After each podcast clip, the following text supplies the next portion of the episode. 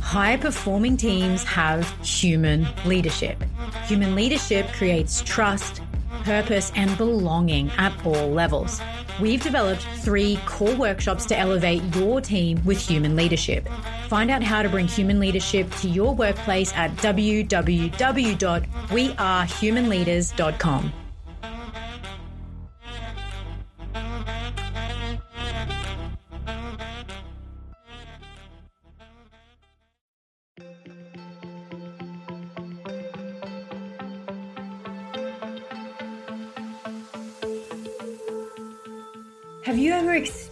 work with a true sense of purpose and meaning? Knowing that what you're contributing has an impact on outcomes so much greater than yourself. How did that make you feel? If you've never had the experience, you're not alone. Many of us struggle to find meaning in the work that we do every day. And in today's conversation, we're going to dive into how we can find this. Welcome to We Are Human Leaders I'm Alexis Zanna, and together with Sally Clark, we're in conversation with Zach Mercurio on how meaningful work can transform our workplaces. In this episode, we explore how organizations who drive cultures where employees experience meaningful work can not only find profitability and success, but can positively contribute to the lives of their employees. Zach Mercurio, PhD, is an author, researcher, speaker, and consultant specializing in purposeful leadership, meaningful work, and positive organizational psychology. He wrote the book, The Invisible Leader Transform Your Life, Work, and Organization with the Power of Authentic Purpose, which was praised by Arianna Huffington as a compelling book filled with powerful stories, cutting edge research, and practical tools that show us how to lead with purpose. Zach works with hundreds of companies, governments, and schools around the world to forge purposeful leaders and cultivate cultures that enable more meaning, mattering, motivation, well-being, and performance. This conversation will elevate your thinking around work and the powerful opportunity we have as leaders to create a meaningful experience for the human beings we lead. Now let's dive in. Welcome to the We Are Human Leaders podcast, Zach. It's such a delight to have you with us. And before we delve into the incredible work that you're doing now, we'd love to start by understanding a little bit of your own personal journey and how you've come to this point in doing the work that you're doing right now.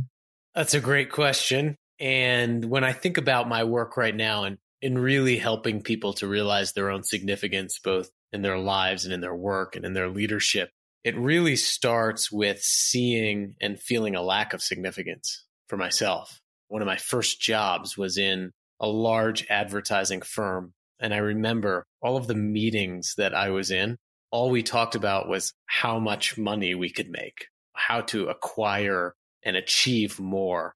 And I was never asked why I was there. Meanwhile, I was in a sales role and I was out talking with human beings who were trying to start their businesses and needed our help, but we treated them as resources that we could extract from instead of human beings. And I also reflected on the toll that that took on the people that I worked with. People would come in on Monday morning and they'd talk about what they did the last weekend or what they were doing the weekend coming up. And I was astounded at how many people around me were living for two sevenths of their lives, the days that begin with the letter S. And that is when, during that time, I was in Washington, D.C. And I really got interested in observing other people doing other work. And I found these really joyful people in these everyday occupations, like the cab drivers and bus drivers and people who were just joyful. And I started talking with them. And a lot of people that I encountered that experienced true joy in their work, they spent a lot more time talking about the contribution they made and a lot less talking time talking about what they do or what they get for what they do. And I became obsessed with that. So after that, I quit that first job. I actually went back to work in higher education and I was counseling students on future careers because I wanted to make sure no one ended up like me. I wanted to make sure people asked why, uncovered their strengths, would learned how to critically reflect and take a human centered view of themselves and others. And then those students ended up graduating, going out and working in organizations. And they said, Zach, we need this here. and so I started going into organizations, working with leaders. I realized you could study it, and it ended up doing my doctoral work on meaningful work and mattering and purpose in work. And that's led me to where I'm at today. But it was that experience of seeing the cost and toll of not realizing your significance, not asking why on people and myself that really led me to this work. Thanks so much for sharing that, Zach. And I'm curious just for a moment if we can maybe just zoom in on what that cost and that toll was. What did you see was happening to people as a result of that dynamic in the workplace? Well, I always say that when people don't feel like they matter, it's almost impossible for anything to matter. And the research that I'm doing now has really brought to life that it's hard for people to care about anything until they feel cared for. And what that resulted in was a lot of blame, right? A lot of people blaming, a lot of experiences of shame, a lot of fear. And when people experience fear in the workplace, they try to control every variable that they can through gossip and exercising control of their life or trying to find meaning elsewhere in other things, whether it's alcohol or happy hour culture or whatever it is. I noticed that toll that those experiences of anti mattering were really resulting in screams for significance from the people around me. And I have a name for that now after doing this research, that experience of anti mattering, but just seeing the toll and how difficult it is for somebody to wake up every day and wish it wasn't that day, like wish it was the weekend. And seeing that effect firsthand and then and now researching that effect is really what's set me on this path to make sure that doesn't happen for anybody. I personally really resonate with your story there, Zach, and interestingly started my young career in the marketing agency space as well. And had very early in my career, I guess, quite an existential crisis as to what I was doing and, and if I was even doing anything that the world needed. And I can't help but think there's also this internal sort of misplaced idea of what success looks like. And certainly in my case, the message I'd got through university and then through my first role, and I guess from society at large as well, is that success was really status driven thing. And I think the industry I went mm. into really exacerbated and reinforced that. And so, as much as I think the workplace for me reinforced all of those things that you mentioned, the lack of significance and meaningful work, I also personally just had a completely internalized misunderstanding of what success mm. should look like or could feel like, I think, more importantly. And it sounds like that might have been your experience as well. Absolutely. One of the things that I noticed in higher education is exactly what you were talking about. In good architecture, right, form follows function. Mm-hmm. The form of a building follows why it exists. We wouldn't do it backwards. Uh, it's not good design, but we do it backwards with human beings mm. all the time. We educate people in the form of their life. Here's your career. Here's your job. Here's what it should look like without helping them understand their function. What mm. are their mm. strengths? Why are they here? What is the contribution they want to make? And inevitably that existential crisis, that early one, which I'm so glad you had, that's the inevitable tension that results with bad design.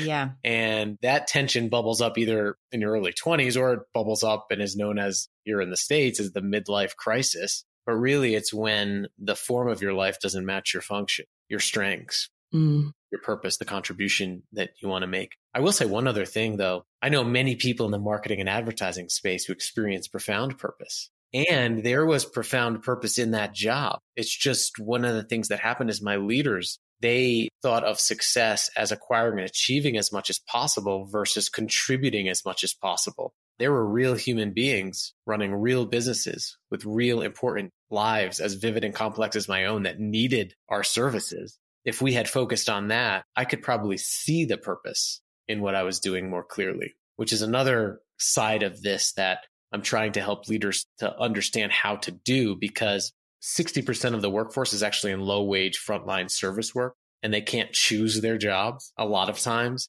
And so I think that leaders need to have a skill to help people also see the purpose where they are, as well as redefining success.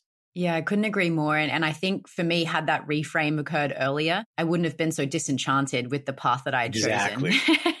right? And you so could see, I've, yeah, that, yeah. I'd seen and been able to connect to the purpose of supporting people to build their brand and build their business, and that's their livelihood. It would have been altogether different. But sometimes we need to have those experiences to take us on the journey that we're on now. And I want to dive into this concept that you speak about in your work, Zach, and that is the power of authentic purpose. Can we just take a moment to get granular on what you mean by this term? Yeah, there's different types of purpose So purpose is the reason for which something is done or for which something is created, or for which something exists, something's use or usefulness. And authentic purpose is your genuine usefulness, your genuine reason for existence. And what I mean by that is it's where your unique, irreplaceable gifts and strengths match up with the human needs around you. And that's why being able to uncover your uniqueness and knowing how that uniqueness makes a difference is important. There's also a researcher, his name is Corey Keyes, and he actually originally coined the term authentic purpose as a purpose that's both directed and useful to others and draws on our unique strengths. He said that there are other kinds of purpose. You could have a reason for existence that's to make a lot of money, but it's not useful to other people. And he doesn't term that authentic purpose either. So that usefulness is one ingredient of authentic purpose. It has to be useful to others. The second ingredient is that your unique strengths drive it. Your unique gifts, your unique perspectives drive it. When those things come together, that's where you get a sense of authentic purpose. And I can't help but thinking of the Japanese term ikigai, which I think uh-huh. is the connection of purpose and usefulness. And to me, it feels like it would be a very compelling place to be in because you can both see where your contributions can fit in the world, but there's something so energizing about tapping into the things that you're good at and the things that make you feel good as well and bringing them forward in a way that you can see actually helps other human beings. Mm. I might throw a little wrench into the conversation here. But I also think there's a difference between having purpose and being purposeful. And one of the places that my journey has taken me since I wrote the book was that, yeah, we can find a big purpose. We can state our purpose. We can know where our strengths make an impact. But just having purpose is not the same as being purposeful. I know many people that have created a why statement that when I ask them what it is, they're like, oh, let me go to my filing cabinet and get it out or mm-hmm. search my email, right? Or many statement that done a purpose statement exercise and it lives at the bottom of an email signature, mm. but yet they view their day as what they have to do. So being purposeful, what I found and what research is showing, being purposeful, being contribution centered in how we think, how we show up and what we do is actually almost more important than having this big purpose. I love that. Sally. I see you. Yeah. I mean, I'm resonating so deeply with so much of what you're saying. I think this is maybe a weird observation to make, but it reminds me of I went through a burnout when I was a finance lawyer and I decided to quit. And I was in a privileged position to be able to do so, to have that as an option. And I kind of oddly decided to become a yoga teacher after taking some time at the first time in my life at the age of 32 to reflect on who I was and what really matters to me, what makes me come alive. And I realized that for me, being a lawyer was a real comfort zone thing. It was about books and it was about the kind of having side of things. Like I know it's all very cerebral and very sort of safe. And for the first time as a yoga teacher, I had to stand in like yoga pants and like lycra barefoot in front of people and connect with them live in the moment and to bring them to a place ideally of peace and calm through the practice of yoga. For the first time, it was really being purposeful live in my body in my work. And I'm not a yoga teacher anymore. I ran retreats for many years and have shifted into to the work that Lex and I are doing now. But that was such a profound experience for me to have to sort of step out of the comfort zone of the knowing and into the living and active side of that purpose. And that is so important. And I think it's what's missing in a lot of the purpose work that's out there is the active purposefulness right? And whether you're a yoga teacher or, you know, in our research with janitors and custodians and people who are cleaners, what we find is that beingness of being purposeful that has more of an impact on well-being. For example, one of the things that we found was that people who are purposeful, they tend to have a so that mentality. So even if there was a janitor in one of our studies who was doing an unpleasurable task, they could say, Oh, I'm cleaning this bathroom so that these kids in this dormitory don't get sick. And they had come to embody that and to be able to link how their discrete task inevitably connects with a bigger outcome and it's that mindset, that beingness, I think that you're talking about standing in front of the room, like being totally immersed in the interconnection of what you're doing and the people you're doing it with. That is a skill that can be learned. We can learn that so that mentality and it can help you arrive at what that bigger contribution and purpose is. But I often find that when you tell people to go find their authentic purpose, they get what some psychologists have called purpose anxiety. like, where do I go find it? But your purpose is not really out there waiting to be found. It's usually right where you are waiting to be acknowledged. Everybody listening has strengths. Everybody listening impacts other people today. Everybody listening by default has purpose. I can't help but thinking, Zach, that there's an element of mindfulness in this as well, mm. an element of just being where we are on the journey in that present moment acknowledgement of what feels right for us. I keep coming back to this notion of how do I want to feel today versus what do I want to achieve today? Do you find that that's part of it as well as just helping people to not be looking, as you said, outside of themselves and perhaps 20 years down the track, but just coming back to how they want to feel and contribute and move through the world on a day to day basis. I think that's part of it, right? That energy, that internal energy. Mm-hmm. But where it becomes purposeful is when that internal energy connects with some bigger contribution. So I think it's the difference between saying to yourself, Hey, what do I have to do today? And saying to yourself, how is what I'm going to do today going to impact other people? Mm, yeah. For example, it's like before you go into your next meeting, how am I going to get through this meeting? How can I use my strengths to positively impact the people in this meeting? Mm-hmm. It's like saying, instead of what can I get out of this person? How can I regenerate energy into this person? And yes, the energy that we need resides in us making sure that we know who we are, what our values are, what our strengths are, and being able to take some space to reflect and name those things is important to be able to then give those gifts to other people. Beautiful. And I wonder that if it's also sort of listening to you now, just I realize that I think for a lot of us, we have this sense of I have to go and do things. So for example, you said going into a meeting, I need to say what I need to say. I need to give direction. I need to really, perhaps on some level, prove to others that I'm smart and I'm got vision and I, am innovative. When actually it can be so much more powerful in terms of impact on other people to perhaps just listen and mm, mm-hmm. to allow other people to have space and to draw people into the conversation to create that sort of space for other people also to shine rather than it just being about here I am doing everything brilliantly. Mm, that's a great point. My grandfather, he's 99 and he sent me a card every year for my birthday still. And he writes in it every time he writes, how do you improve the moment? And I really think that that's what this is all about. Like being purposeful is really about like, how do you improve the moment? Not take away from the moment, not extract from it for yourself, but how do you improve it? How do you regenerate it? You can improve the moment in even if in disagreeing with somebody. If you're sending an email instead of sending an email in a tone that would extract that person's energy, you can still send that email in a way that regenerates that person's energy, that shows some empathy. And I think that's the long game, right, of human vitality and human flourishing is that when we all show up purposefully like that for each other in a non extracting mindset, ironically, we generate more of what we all are wanting to get from an environment or people. So I think that that's right on. What a beautiful sentiment your grandfather brings. And I love that. I think that's like a, little mind blowing moment for me. What can I do to improve the moment? Did I repeat that correctly? Yeah. Like even yeah. if you're having a disagreement or difficult meeting, how are you within that improving the moment? And I think that that's a purposeful perspective. That's what we mean by a purposeful mindset. I'm curious in your work, Zach, you also speak to the concept of the kind of the delineation between knowledge and belief. And I think we've already sort of touched on this topic already, but I'd love if we can go a little deeper into what that difference is and why it matters, and particularly in leadership.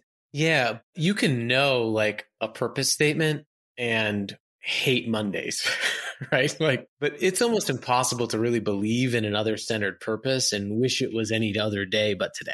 And what I mean by that is like, think about, let's just use an example. One of the examples I used was the NASA Apollo missions to put a person on the moon in the 1960s and 70s. And their mission statement was we want to put a person on the moon by the end of the decade to advance science. Now, imagine if someone came in to the office on Monday morning being like, oh, it's Monday. I have to go and put a person on the moon by the end of the decade to advance science. I really need some Monday motivation. Or it's Wednesday, hump day. Only three more days left of putting a person on the moon, right? If you just read your stated mission statement, and then use it in those terms, it's really, you can know the difference between knowing something and believing it, right? One of the researchers who studied what NASA did during that time, though, was he found that they had in every NASA facility at that time, they had what was called a ladder to the moon. So, for example, you could see the bigger moon mission on the top, but then every employee group could see how their tasks made a tangible, measurable objective possible how that objective made another measurable objective possible, and then ultimately how that objective would put a person on the moon by the end of the decade. So they had something in their environment that showed it. And this is what led to the just belief that pervaded NASA during that time that led to when John F. Kennedy was going to the Space Center and he said, Hey, what do you do here to a group of custodians? And one of the custodians just got up and just said very nonchalantly, Oh, I'm putting a person on the moon, and then went back to his work.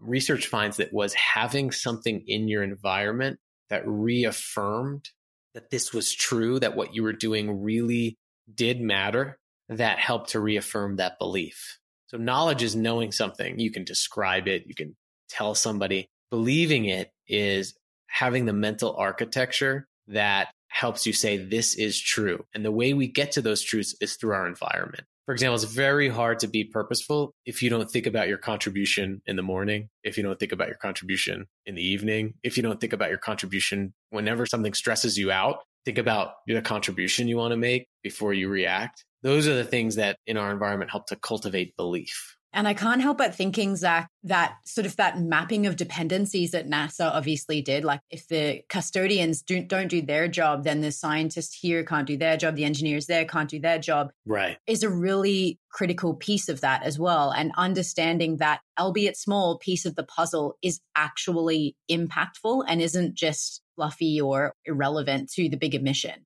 Oh, exactly. And this is where, again, a lot of organizations that are trying to do purpose work or leaders, they go wrong because they spend all of this time wordsmithing these really aspirational, big, change the world purpose statements. But then people don't experience their task in front of them as changing the world around them. And it creates a lot of dissonance. And so I always advocate for people to really make sure that people first are able to experience how they and their task matters, experience the evidence of their significance of the task and themselves, their strengths and their unique perspectives daily before you apply some big purpose to them. And I love what you said about mapping dependencies. And yeah, this stuff is only fluffy or doesn't work when it's not real, when people can't mm. really see it mm. every day. Yeah. And I think many of us have been in those positions where we feel like we're putting our all in, but we can't really see the connection between our contribution right. and the bigger picture. And eventually you run out of steam. And I think authentic purpose connected to that bigger contribution or impact in the world is also what allows us to find grit when we need it, when things feel really challenging, perhaps when there's conflict or there's setbacks in project scope. We know that our impact is going to in some way change the world. That to me feels like the lifeline to keep pushing when the going gets really tough as well. And that's that bigger so that, mm-hmm. right? For example, if you don't have a purpose, you're just stressed out because something's stressing you out. Yeah. But if you're working for NASA during that time, you're stressed out so that you can put a person on the moon by the end of the decade to advance science. Yeah. Right. It's completely it different, right? It matters. Or even on a micro level, say you're listening and you're like, well, Zach, I work for a company that I can't even see the bigger purpose, or mm. I'm in a small team and I don't even like what I do think about the person next to you. Mm. I'm responding to this well so that Alexis, who spends a third of their waking life here, can experience the day better, mm-hmm. right? When we have that so that it pulls us forward. And that's what you talked about resilience. Angela Duckworth in her book called Grit, her wide ranging study on resilience, she finds that purposefulness is actually one of the most powerful predictors of high grit. And why is that? It's because purpose pulls us forward where like achievements and results push us for the short term, right? Mm. A purpose exerts a pulling force. It's constantly out ahead of us. You can not accomplish anything on your to-do list today, not accomplish your projects today, but every day you can always contribute to another human being. Mm. I think that's so important as well to acknowledge that it's not just these kind of measurable productivities metrics that we so often look to in terms of what's my value today? What have I done on the to do list, but come bringing it back to what has my impact on others been? And I'm curious to hear, Zach, from you, whether you think that, think to some extent, we can find incredible resilience in ourselves, in our individual capacity to find purpose, to connect with the human beings directly around us and really, you know, foster that sense of moving forward ourselves. My own experience of working in banks and law firms, I won't name names, but was that sort of almost irrespective of how hard I worked to try and create my own sense of purpose. When I was being told that I was replaceable, that what we did was inconsequential, that there was a line of graduates waiting to take our jobs. So that real active undermining, it's almost like disconnection of individuals from the greater purpose to create, I think in some cases, sort of a sense of competitiveness against each other. Like it was quite a nasty environment. And I think us as individuals to work on purpose, but it's so important also for leaders in organizations to see the transformation that is possible, not just in individuals and teams, but for the business when we really take purpose seriously. Mm. And you're getting at something that comes before purpose, which is the experience of mattering. Yeah. It's almost impossible for someone to see their contribution if they don't feel like they're worthy of contributing. It's almost impossible for people to use their strengths if they don't first believe they have strengths. It's almost impossible for people to share their voice if they don't first believe that their voice is important. And this concept of mattering, mattering is the belief that we're a significant part of the world around us that comes from feeling valued by people around us and knowing how we add value because people around us show us that. And what you're talking about is it seems like you had a sense of personal purpose, but you were in an environment of anti mattering, an environment that did not help you to maintain the belief that you mattered. And that's why and what I hope, you know, as we move forward is that we stop this narrative of self help and individual purpose and really start moving toward a reality where I am responsible for how you see and believe that you have purpose. And that's creating a culture, creating cultures around us of mattering, making sure people around us feel noticed, affirmed, and needed. Because when people don't feel like they matter, it can really erode the belief that we have purpose. And I'd love to dive into that more, I guess, Zach, on a perhaps organizational level, because I think leaders and organizations understand cerebrally the importance of purpose, but perhaps not the real outcomes of that. And what exactly do organizations risk when they overlook the power of authentic purpose at work? Well, the first thing is that organizations are individual human beings who organize. So let's just go back when you're a baby, right? And when you're born. The first thing scientists find that you do when you are born is you tilt your head upward to look for someone to value you. In fact, you seek to matter to someone else based on a survival instinct before you seek food. That survival instinct to matter to someone else never goes away. And you can't run an organization with individual human beings and ignore a basic survival instinct, which is to matter. It's also a fundamental human motivation. No organism survives if it no longer contributes to its environment, right? It does not.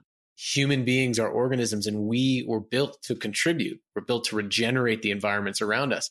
So if you don't give people the opportunity to do that, you're neglecting a core biological, psychological need. And then the third is that across cultures, the search for meaning and coherence is a common need and desire across every culture, every socioeconomic status every religion, and you're also ignoring a core longing that people have. And I think what has happened is that we've used this dichotomy of work and life as an excuse to overlook those primal instincts, needs, and desires because life happens wherever a human being is living and breathing and has a heart that's beating. That includes in work. My brain doesn't just stop when I go into work. My survival instincts don't just turn off because I clock in. And I think that's what's happened is we've gotten to this point where we've conveniently separated work and life.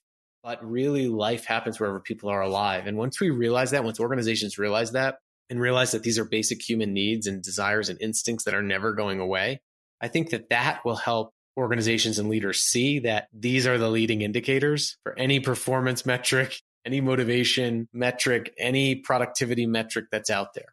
Yeah, I could not agree more, Zach. I think the number of times I've pushed back on the term work life balance because to me, probably like nerdy lawyer brain with the definition, but I'm like, does that mean we're dead when we're at work and we're alive? Yeah, you know, like, right. so what does that infer? And I think, as you mentioned, you know, we bring our needs and our basic like psychological needs and our minds to work. We also bring our hearts. That doesn't stop yeah. beating the moment we switch, you know, open the laptop or enter the office. So I think it's such a beautiful message that you've just so articulately encapsulated about what we stand to gain, what organizations, even societies, I think stand to gain when we really see people in such a holistic way and these deep needs that we can absolutely foster also in the workplace to everyone's benefit. Yeah. I mean, so for example, if I were to ask, say there was a skeptical CEO listening and they were like, well, you know, I don't know. People need to get their work done. We need to high productivity.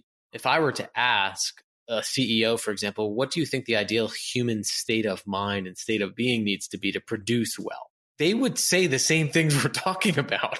They need to be motivated. They need to be energized, right? They need to be well. Human well being is the leading indicator of everything else we want in an organization. You can't expect someone to perform well in an environment that extracts the energy they need to perform well.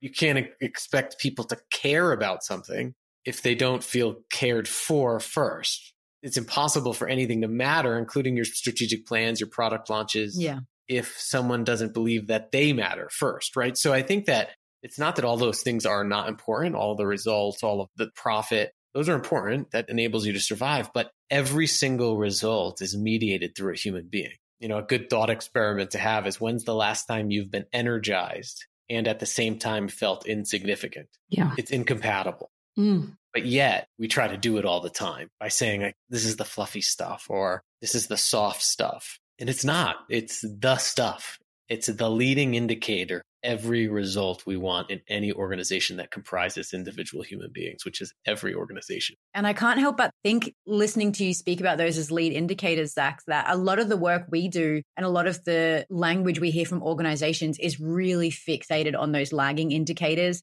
engagement metrics, productivity metrics, profit metrics. And there's this reverse engineering of noticing when we're not achieving those things and trying to work back to find out where we've gone wrong or how we increase people's energy so that they can achieve those metrics. And we had a conversation recently with another brilliant recognition specialist from the US, Dr. Meisha-ann Martin. And she said that businesses asking the question of what does the business need is the wrong place to start. It's about what does the human being need. And I can't help but tie that into yes, that conversation yes, as brilliant. well.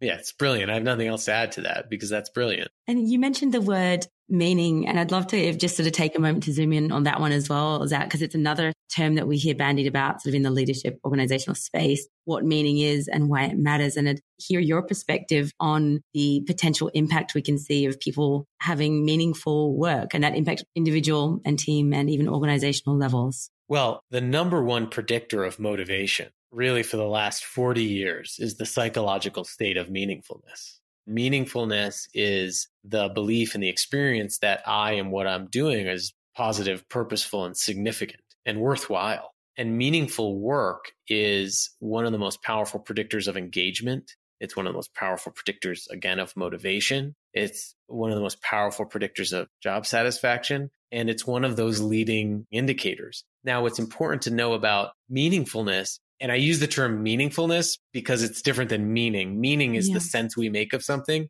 Meaningfulness is when that sense is positive and purposeful and significant. Meaninglessness is when that sense we make of work or something is negative, doesn't have significance for us. So I think that's an important little nuance there. But- Absolutely. and meaningfulness that experiencing what I'm doing is positive, purposeful, and significant is important in that, again, it's almost impossible to have energy for something we don't believe matters. And we go back to what Alexis was mentioning, which is the leading indicators. Meaningfulness is a leading indicator. And I would rather organizations, okay, stop. I don't want to say this, but I will say it. Stop measuring engagement. Yes. Yep. Yes. Measure the engagement leading is a lagging indicator. Engagement is a lagging indicator. Yeah. Meaningfulness is one of the most powerful leading indicators. But how do you get a pulse on meaningfulness? Your leaders, your supervisors have to be able to be able to ask questions of when do you feel like you matter in your work? Yeah. When do you feel like you don't matter here? Where is it difficult for you to see how your work makes a contribution? Where are you not able to use your strengths? And then they have to have the skills to respond in an interpersonal way. We found that very few organizational level interventions give people meaningfulness. Interpersonal relationships reveal meaningfulness. So it has to be a skill building process amongst anybody who supervises or works with anybody in an organization. It can't be just applied to people, but it's incredibly powerful. And it is, again, the strongest predictor of motivation is psychological meaningfulness.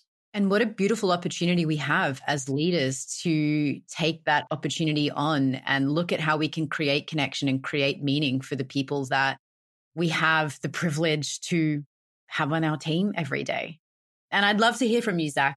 This is a challenge as a leader, and this I feel can perhaps feel like a, big onus to take on. And I'd love for you, if you could, help us help the leaders listening how do they create a healthier, more purposeful work and culture for their teams? What is just perhaps one thing or the most logical place for them to start to start doing this in their work? Yes. And I think the most logical place to start is with yourself. so if you don't experience meaningfulness in your work, don't expect someone else to experience meaningfulness in their work. I see a lot of that. A couple mm. ways we can do that. One, develop a more purposeful mindset. Uh, think about that so that perspective. Where are you missing that so that? Where in your job do you not feel connected to your impact? Who do you need to talk to? And how do you need to think about your work differently to be able to see how your work inevitably affects other people? I think that's the first thing. Adopt a so that mentality. Ask yourself better questions instead of what do I have to do today? How is what I'm going to do today going to impact other people? Try writing that down every day for the next seven days in the morning. You'll start to shift your perspective instead of at the end of the day, what went wrong today? What am I have to fix tomorrow? Who did I help today? Who helped me today? Right? These are cognitive skills that enable leaders to be purposeful. So do some of those things yourself first. The second is commit to showing people how they matter. Uh, there are three behaviors you could commit to. The first is noticing people. There's a big difference between knowing people and noticing them. You can know your best friend, but not notice that they're suffering. Noticing people is the deliberate act of checking in with people. Here's one thing you can do ask better questions. Instead of asking, How are you? ask, What has your attention right now? What kind of day have you had so far? What's something you're struggling with? Those things can be really powerful. So, noticing. The second is affirming. And I don't mean just recognition, I mean showing people how their unique strengths make a unique difference, telling people stories of how their work makes a difference on a real human being. Instead of saying thank you or good job, making sure you're naming people's unique strengths and telling them the story of how their strengths made a unique difference, right? Oftentimes we just say thank you or good job or give awards out, but those things are really not useful unless we're specific to the individual. It's individualized. So noticing, affirming, and then the last one is showing people how they're needed. Sally mentioned that she was told she was replaceable. When people feel replaceable, they will act replaceable.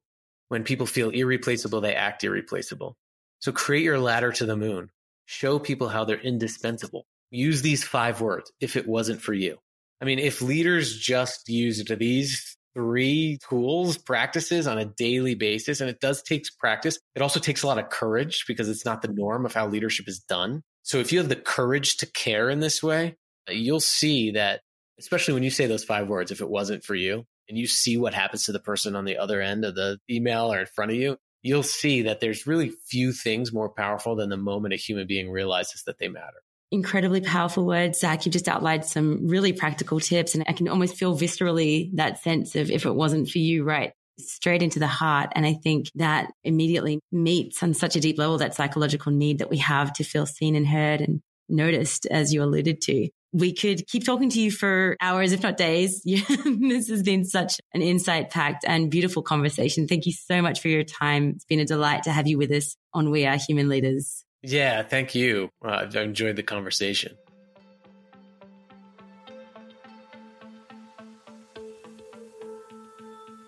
Thank you for being with us for this conversation with Zach Mercurio on We Are Human Leaders.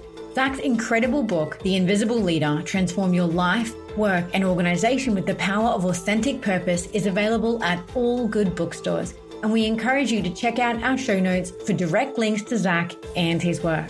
How has your perspective changed on the role that work can play after listening to this conversation? Connect with us via social media and share your thoughts with us there. I'm Alexis Zanna, and we'll see you next time on We Are Human Leaders.